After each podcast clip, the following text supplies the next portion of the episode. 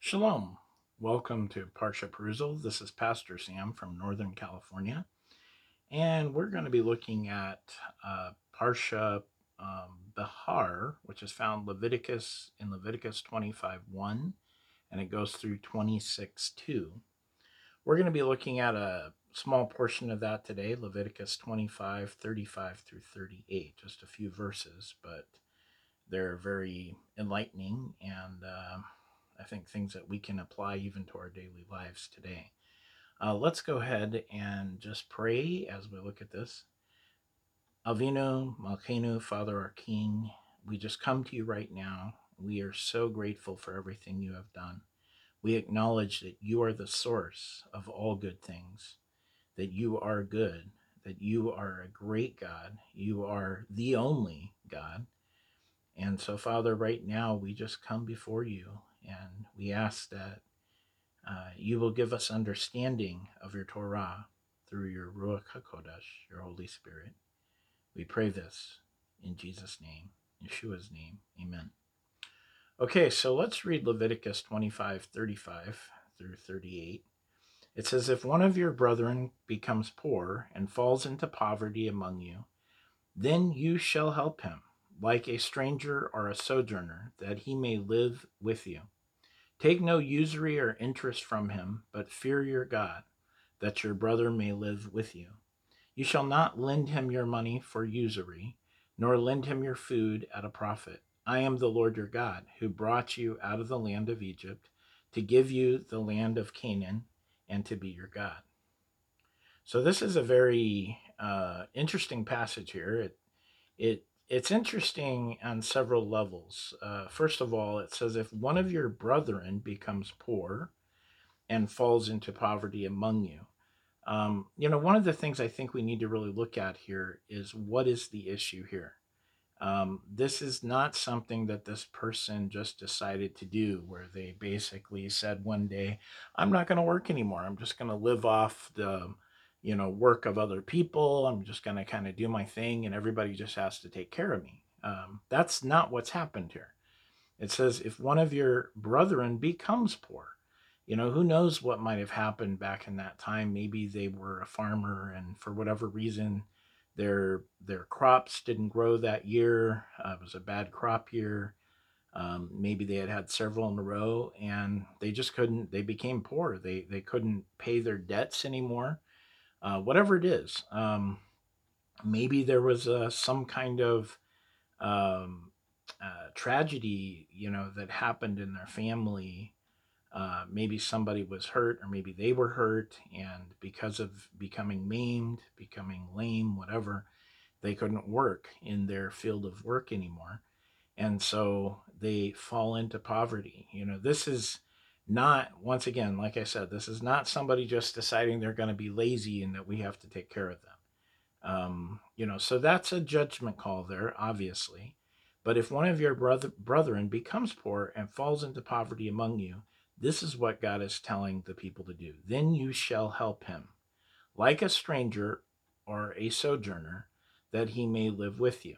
So basically, uh, you know, and, and we also have to understand that does not mean that he lives in your house uh, necessarily. You know, it just means that he can continue to live with you uh, as a group of people.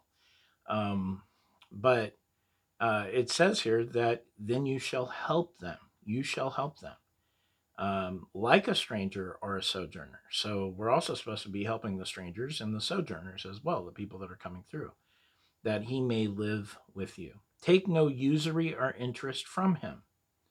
So they're not supposed to uh, basically, um, you know, charge more. Uh, they're not supposed to uh, charge interest of whatever they lend to them.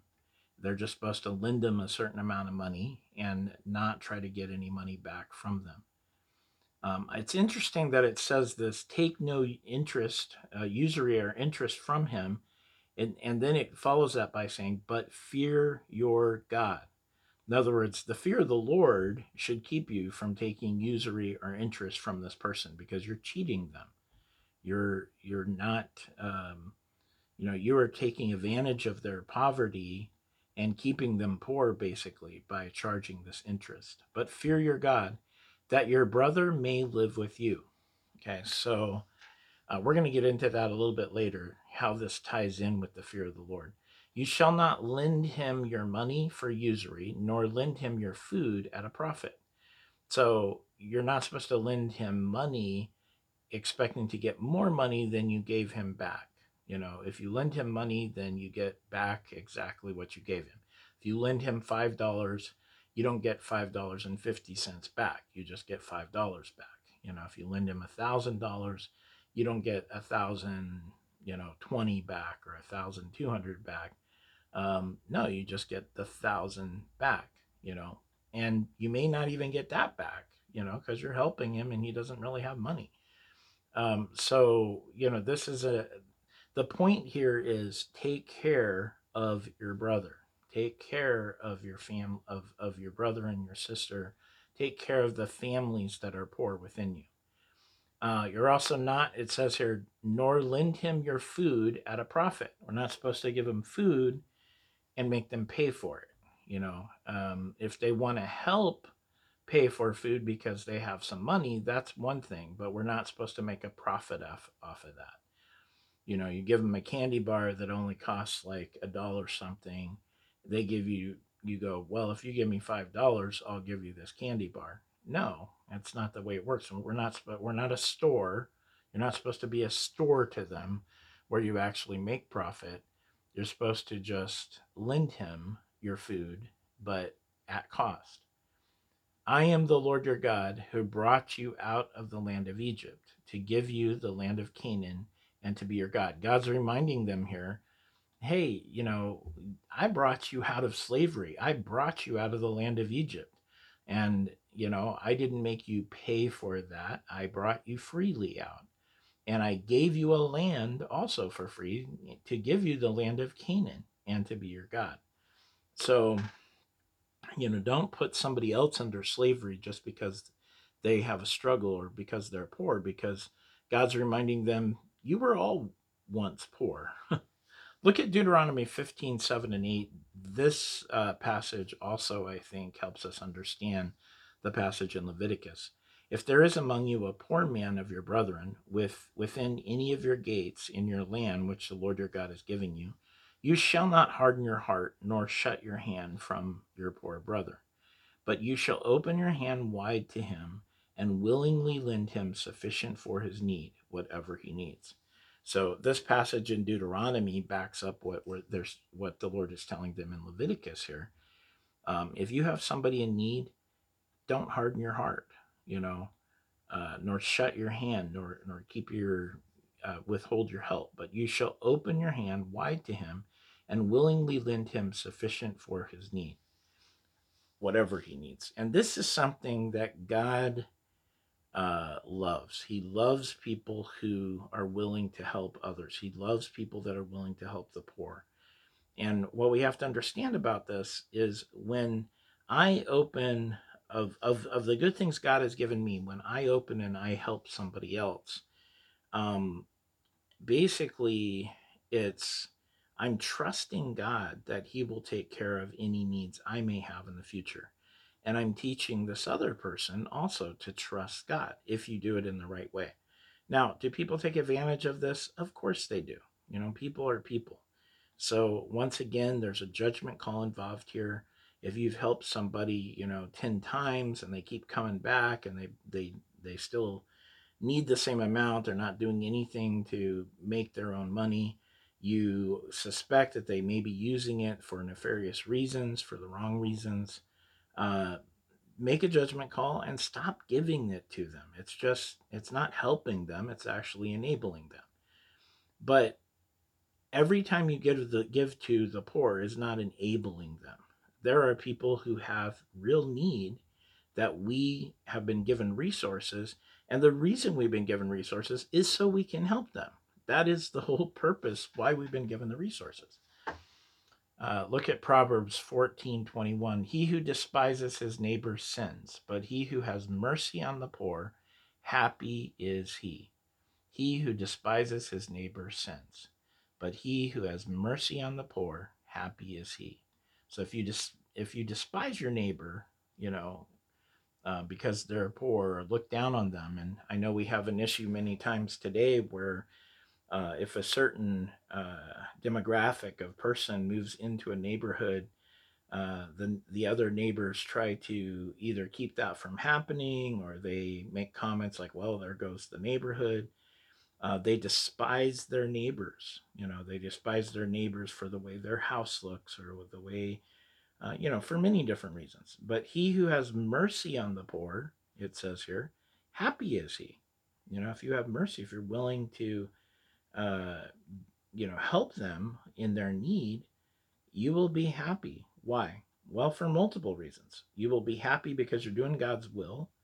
Um, you are passing, you are showing them them God's love, you'll also be happy because God doesn't forget. When we help the poor, God doesn't forget about it. And God also helps us in the future. And I know, you know, over the years, many times I have been helped by people and I've been willing to help other people. And in that sense, I am passing that on. Even though I'm not doing it to make up for what somebody else has done for me, but I'm doing it hopefully with the right heart of really wanting to help that person and also wanting to show them the Lord. Um, he uh, he who mocks the poor reproaches his maker. He who is glad at calamity will not go unpunished. now this one, if you mock the poor, you're actually reproaching his maker. Uh, you know, God made the poor just like he made the rich. You know, God made everyone.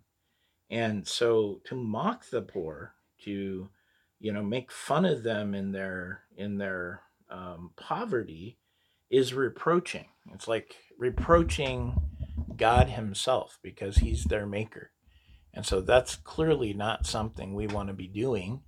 And if we do it, it says, you know, we will uh, we will will be punished. He who is glad at uh, calamity will not go unpunished. Us walking around making fun of people who are going through hard times, that's just, you know, there's so, not as it's so wrong and just a horrible thing to do, but it says here, God pays attention to all of that. He's not going to let somebody off the hook if they're making fun of the poor or, um, or if they're glad when something goes bad for somebody. Um, you know, we should be uh, helping each other. We should have a willingness to help our neighbor, to help our fellow believer in Yeshua. Look at 2 Corinthians 8 9. It says, For you know the grace of our Lord Yeshua HaMashiach, that though he was rich, yet for your sakes he became poor, that you through his poverty might become rich. So here's a here's a place where uh, the apostle paul is saying for you know the grace the unmerited favor of our lord yeshua messiah that though he was rich you know even though he was rich yet he became poor. He was willing to become poor in spirit. He was willing to become poor you know physically that you through his poverty might become rich. I mean both from a physical standpoint um, yeshua uh, was poor in that you know there's a passage that says he didn't even have a place to lay his head when he was down here on earth. I mean just imagine that. The son of god and and the uh, the messiah of israel didn't even have a place to lay his head many times he'd have to go to sleep you know out in the uh, you know out in the the countryside of judea or the countryside in galilee uh, and lay his head on a rock or lay it on a piece of clothing uh, but he didn't have a regular place to, to lay his head. Um, so the grace, for you know the grace of our Lord Yeshua, that though he was rich, yet for your sakes, and it says he left that place of authority, that place of power, and he became poor in that way too.